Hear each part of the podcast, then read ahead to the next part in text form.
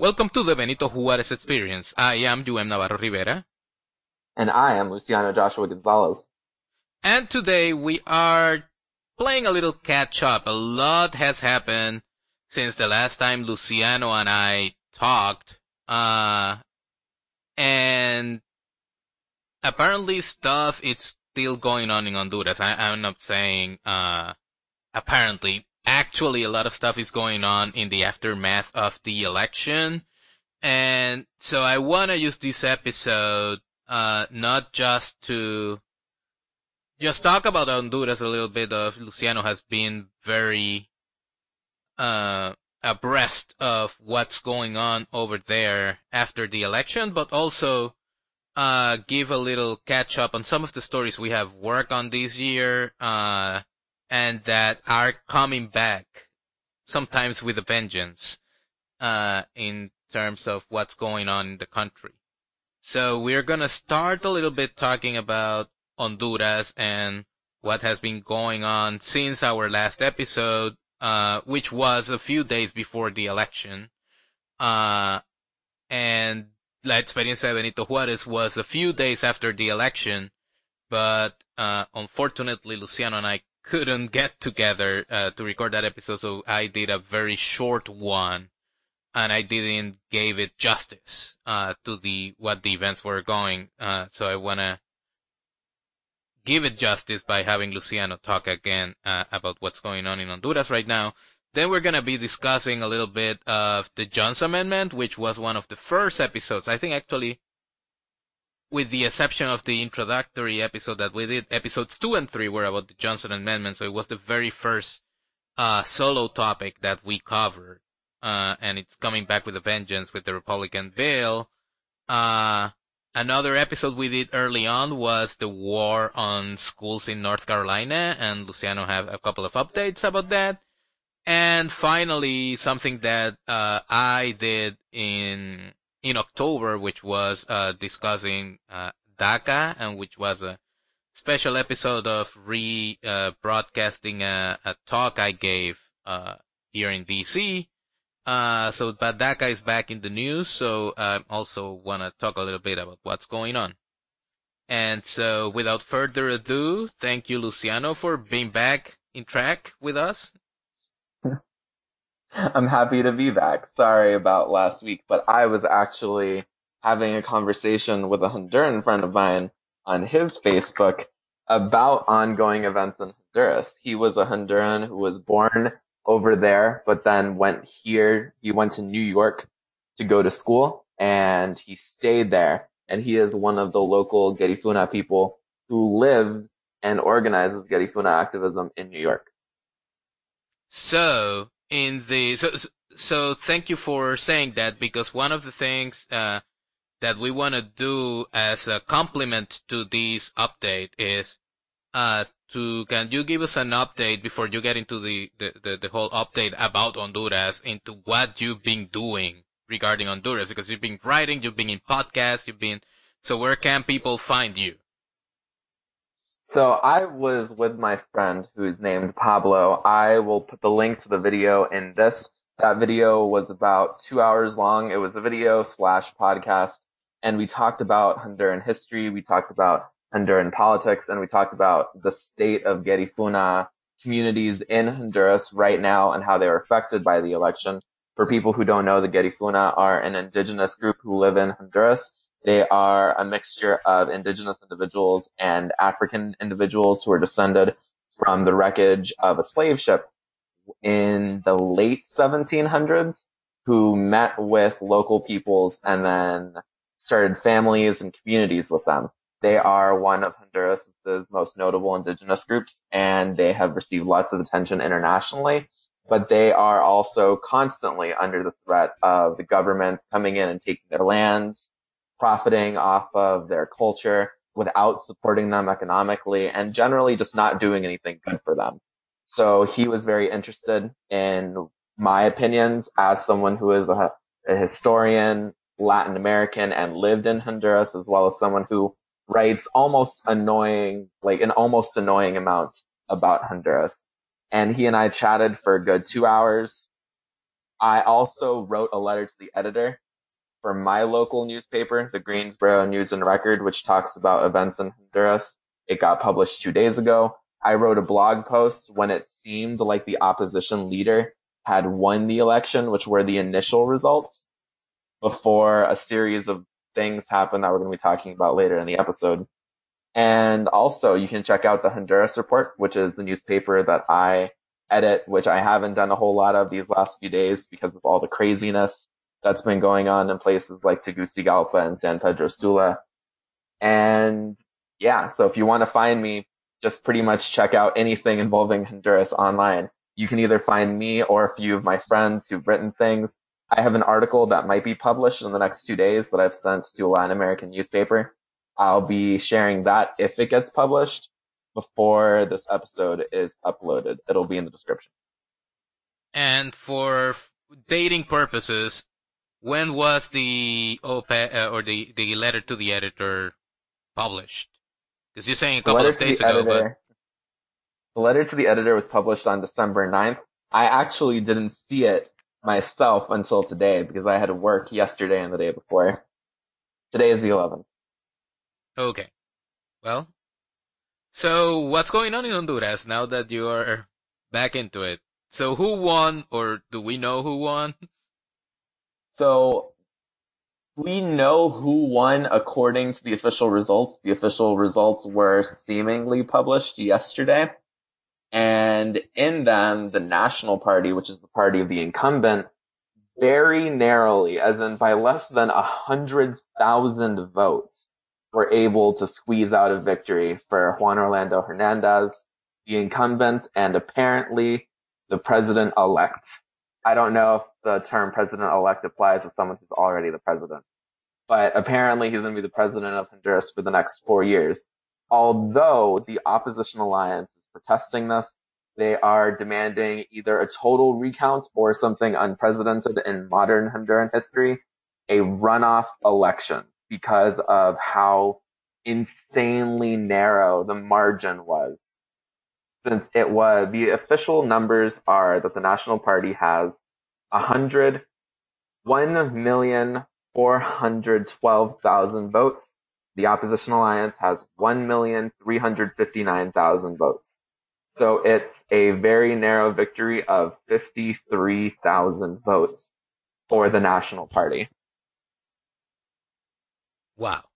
Uh, so can you tell me and our listeners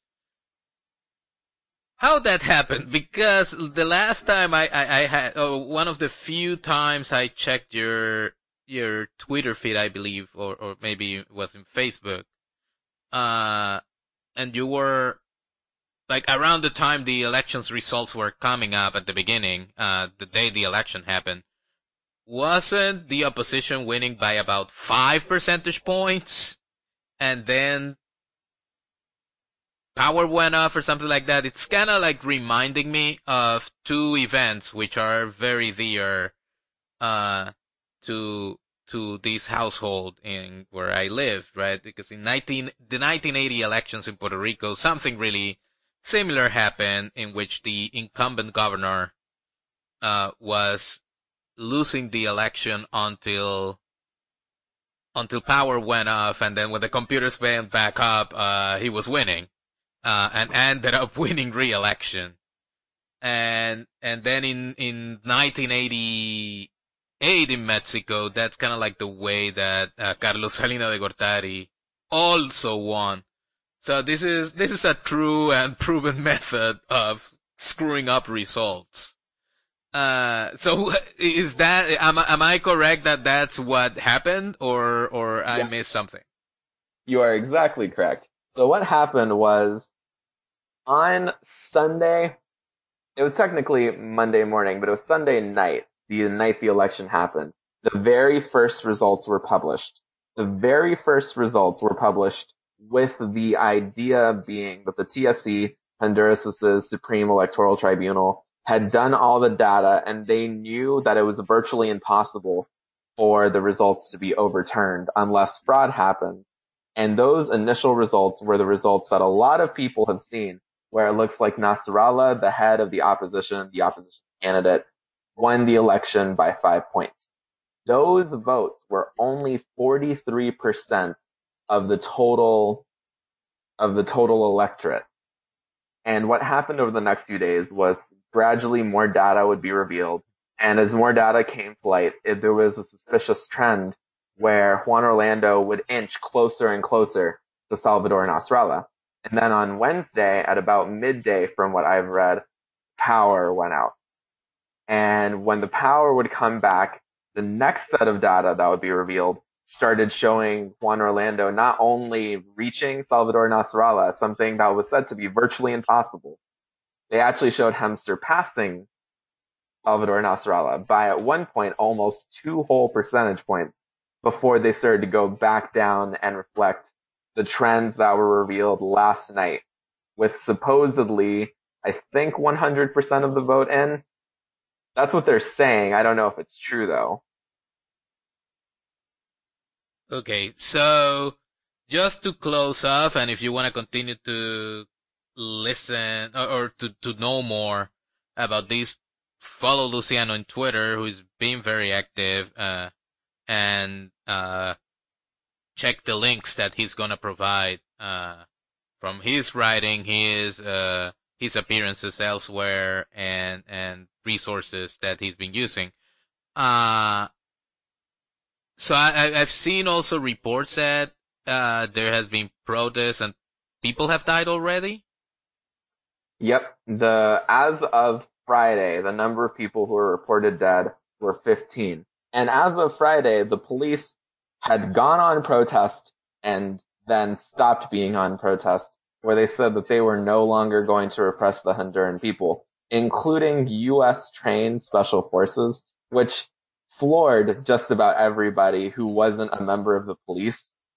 I have multiple friends who were in Honduras when the protest started, and everyone universally was like, yeah, no, we, we weren't expecting this. When the police came out, we didn't know what to expect because they had already killed a few of us. But them going on strike wasn't exactly something that we had anticipated. And so that leads to, I, I would guess it's my final question on this issue. Uh, and it has the, well, certainly the president hasn't said anything in Twitter and we're, you know, we're, who we're talking about. Uh, and given that uh, Secretary Tillerson doesn't have much of a say on anything these days, I think the question is kind of redundant. But has been there any any statement from the United States on this? So something that I actually didn't know was that the United States doesn't have an ambassador to Honduras. We did, James Nealon, for the very beginning of Trump's presidency, and then something happened and he was no longer the ambassador. But the current acting ambassador is Heidi Fulton. I'm gonna I'm gonna double check that right now. But it I'm pretty sure it's Heidi Fulton. Yep. And she has released various statements in English and in Spanish. And her statements have been kind of inconsistent.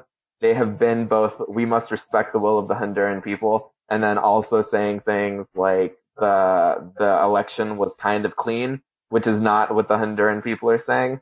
So the closest thing that we have to someone making statements is Heidi Fulton, which is unfortunate for everyone involved especially because U.S. citizens have gone to Honduras and have tried to report on the election and they've been deported from Honduras and they've gone to the embassy asking them for help and they were reportedly told, I don't know if I believe this, but this is what they're saying, that it wasn't the problem of the U.S. embassy and that they needed to be grown ups and to figure it out. It's definitely possible that this happened, but as someone who actually worked at that embassy, not even, not even five years ago, I worked at that embassy. I would be genuinely surprised if that actually happened. But I joined other people in being like, hey, the acting ambassador needs to make a statement confirming whether or not this was the thing that actually happened. And if it did, the person who said that needs to be fired because that is not how you handle the situation. But yeah, right now the U.S. in Honduras is being very strange.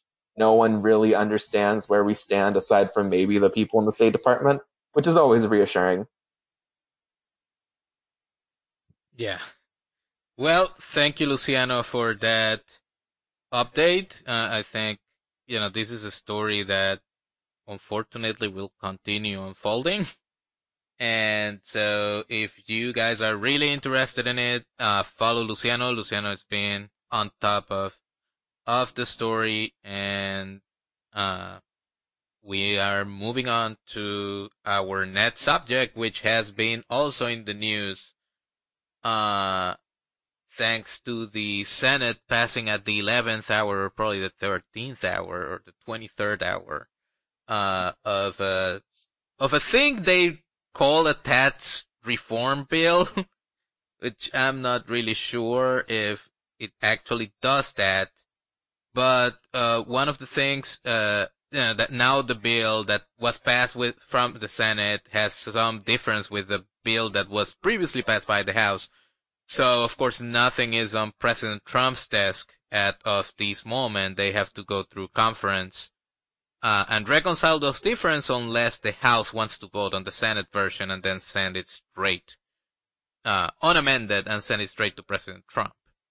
Um, but one of the things that is in, in one of the version of those bills is, uh, I, I believe it's the House version, is a backdoor, uh, repeal of the Johnson Amendment. And for those of you who, I mean, if you're interested in this show, you're probably very interested in separation of church and state issues in the United States, anyhow. But uh, Luciano, can you give us a refresher of what the Johnson Amendment is, who, given that you were the person who defined it in our very first episode? The Johnson Amendment is a provision of the tax code which refers to the status of certain uh, certain nonprofits, specifically churches, and their ability to talk about politics. It impacts what it does specifically is it prohibits churches from being partisan.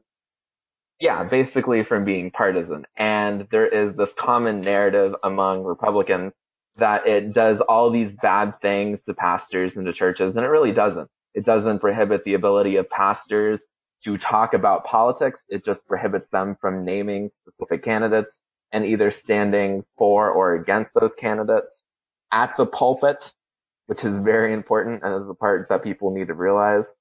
But what the tax reform, if that's what we want to call it, which I guess is what we should for the sake of simplicity, if the tax bill gets all the way through and makes it to President Trump and President Trump passes it as it is, then the ability of churches to be partisan and to donate money, which is one of the things they couldn't do. They couldn't donate money sent to them to specific candidates.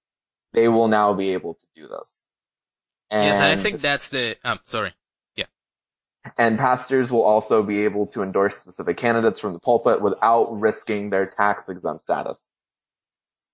Yes, and so secular organizations, of course, have been on top of this. The Secular Coalition, the American Humanist Association, Center for Inquiry, American Atheists, all of them have sent action alerts and they have uh, been doing lobbying uh, against this. But it's not only secular organizations that have been doing this. Uh, I will also add Americans United for Separation of Church and State, but also good government groups. Uh, that are very concerned, especially groups that work on money politics, which, as Luciano mentioned, uh, to a large extent, the repeal of this backdoor repeal of the Johnson Amendment is gonna basically allow churches uh, to serve as uh, money laundering centers uh, for uh, politicians, and so we may be able to see uh, preachers wearing kind of like NASCAR type uh,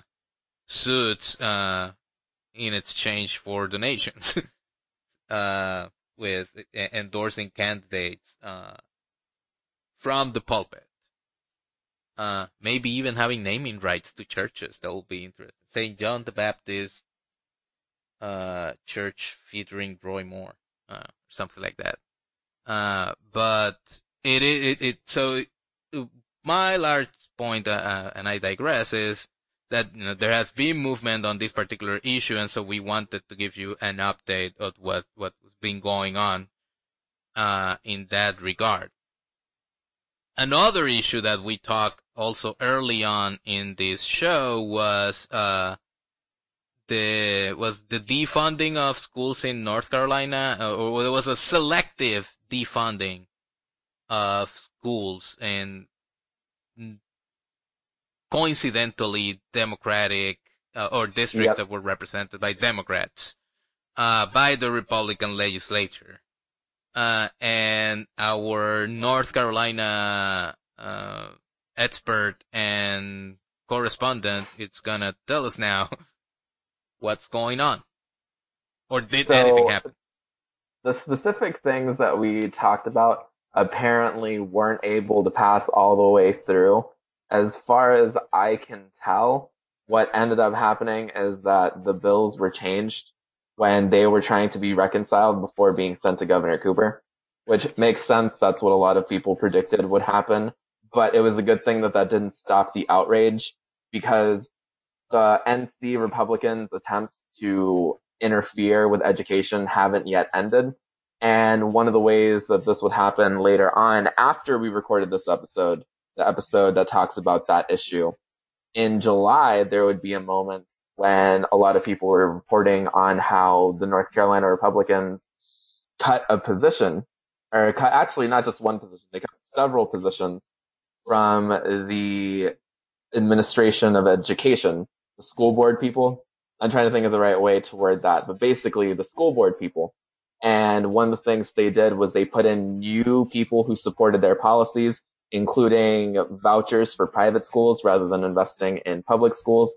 They tried to make things better for people who want to send their kids to private schools, which as we've pointed out and as other people have pointed out is not good because private schools are not an option for everyone and private schools, even for the people that they're an option for are risky because they teach things like young earth creationism, and they teach things like very bad interpretations of history, such as all those history textbooks that talk about slavery as immigration from Africa, which is not how that issue should be talked about for reasons that I hope would be obvious to any of our listeners. And it's important that we continue reporting on North Carolina's education, not just North Carolina, but also places like Texas and Florida, where there are shady things going on in education, and we will be talking about those in future episodes. Unfortunately, in order to do them justice, it's best that we focus on the episodes where they're the full topics rather than relegating them to the side. But yes, the specific issues that we talked about in that episode where we said that there were going to be places that were going to lose funding and places where the funding was going to go from a Democratic school district to a Republican school district that appears to not have passed. As far as I can tell and as far as reporters can tell, because I made sure that that was the case when we talked about it earlier today. But yeah. Okay. Thank you. Uh, and our final issue, it's uh, a more recent episode uh, in which I I gave a talk about DACA, and it was mostly about kind of like the political uh, antecedents of the policy and where we should be go from there after President Trump announced that he was going to rescind the policy uh, next year. And well, not much has technically happened uh, since then. Uh, there's no new Dream Act. I mean, there's new Dream Act proposals uh, that were introduced at the beginning of the term of the of the congressional term. Uh, but there's no new movement on those proposals, with the exception that now that uh, as of this week, the government was supposed to end funding uh, at the end of this week, and by this week I mean uh, the 15th of December. It, I believe that the continuing resolution has been expanded to the week after. So if there is a government shutdown, it should happen around Christmas. Uh, but the negotiations are still out there and the Democrats are actually holding their support of any uh, government funding to two particular issues, one of them being a resolution for DACA recipients, and the other being the renewal of the uh, Children's Health Insurance Program, also known as CHIP, uh, which uh, had, uh, and this is not technically related to uh, DACA, although it's part of the same package, uh, which expired earlier this year because Congress never reauthorized it, and it's I think at the end of the year it's going to leave uh, millions of children without health coverage, uh, ostensibly to give tax cuts to billionaires. Uh, but that's one aspect of DACA that has been in the news that that uh, potential democratic uh, lever usage of their leverage uh, to negotiate on the closing of the government, and the other one it comes from uh, Trump's favorite senator, uh, Arizona junior senator uh, Jeff Flake, who apparently said that part of his support for uh, the Senate version of tax reform bill was dependent upon on a promise by seems Mitch McConnell, the Senate Majority Leader, to address DACA this year. Uh, uh, Jeff Flake has been one of the of the few Republican uh, supporters of of a of, of a version of the Dream Act, and uh, um, some not totally draconian version of immigration reform.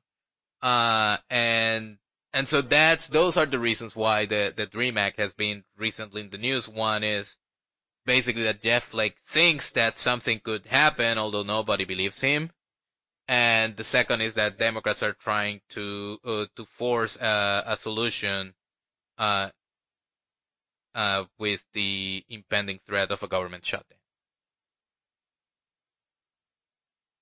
Don't you always love when you hear the words government shutdown? Yeah. Uh, that's exactly what we need to end the year with. But yeah, thank of you course. for that update it, it on would, DACA.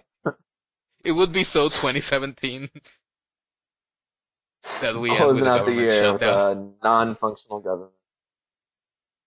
Well, I mean, with a with a government that is officially not working, because I mean, at least the White House hasn't been very functional.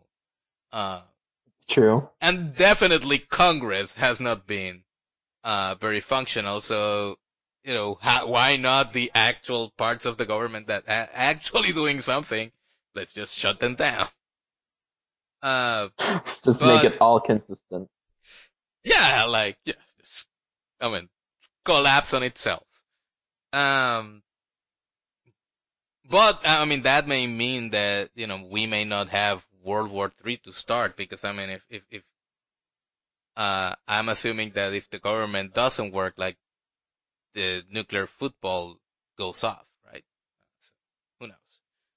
Uh, but, I mean, please change the topic to, to finish on something more uplifting. More uplifting. Um, well, the uplifting topic that I'm going to have us close on is the fact that this episode, a flashback to numerous horrifying and objectively awful news stories, is now over. Um, for this week's episode, for this week's questions, I wanted to ask listeners what other topics you guys would like for us to go back to and close on in the future because lots of the topics that we talk about, virtually every single topic that we've talked about have been news stories that are in motion.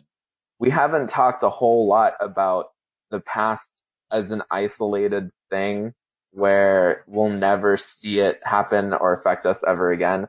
Pretty much every single one of our topics have been news stories that are in motion. And the news stories that we talked about today, all of them continue to be living, vibrant news stories so if you want to see us touch on any other of our past podcast episodes, please let us know. We would love to hear from you and to know what you guys want to hear either a refresher on or a continuation of. And hopefully it's gonna be one of the happier topics, uh, and not you asking us to go back to Charlottesville and what's being happening with white supremacy. Uh, but so that's gonna be my question. It's like, please ask us to do something happier, uh, than these kind of not very uplifting episodes. And with that, I am gonna ask you to review the podcast, subscribe to the podcast, follow us on social media, and thank you for listening. This has been Juhem Navarro Rivera. And Luciano Joshua Gonzalez.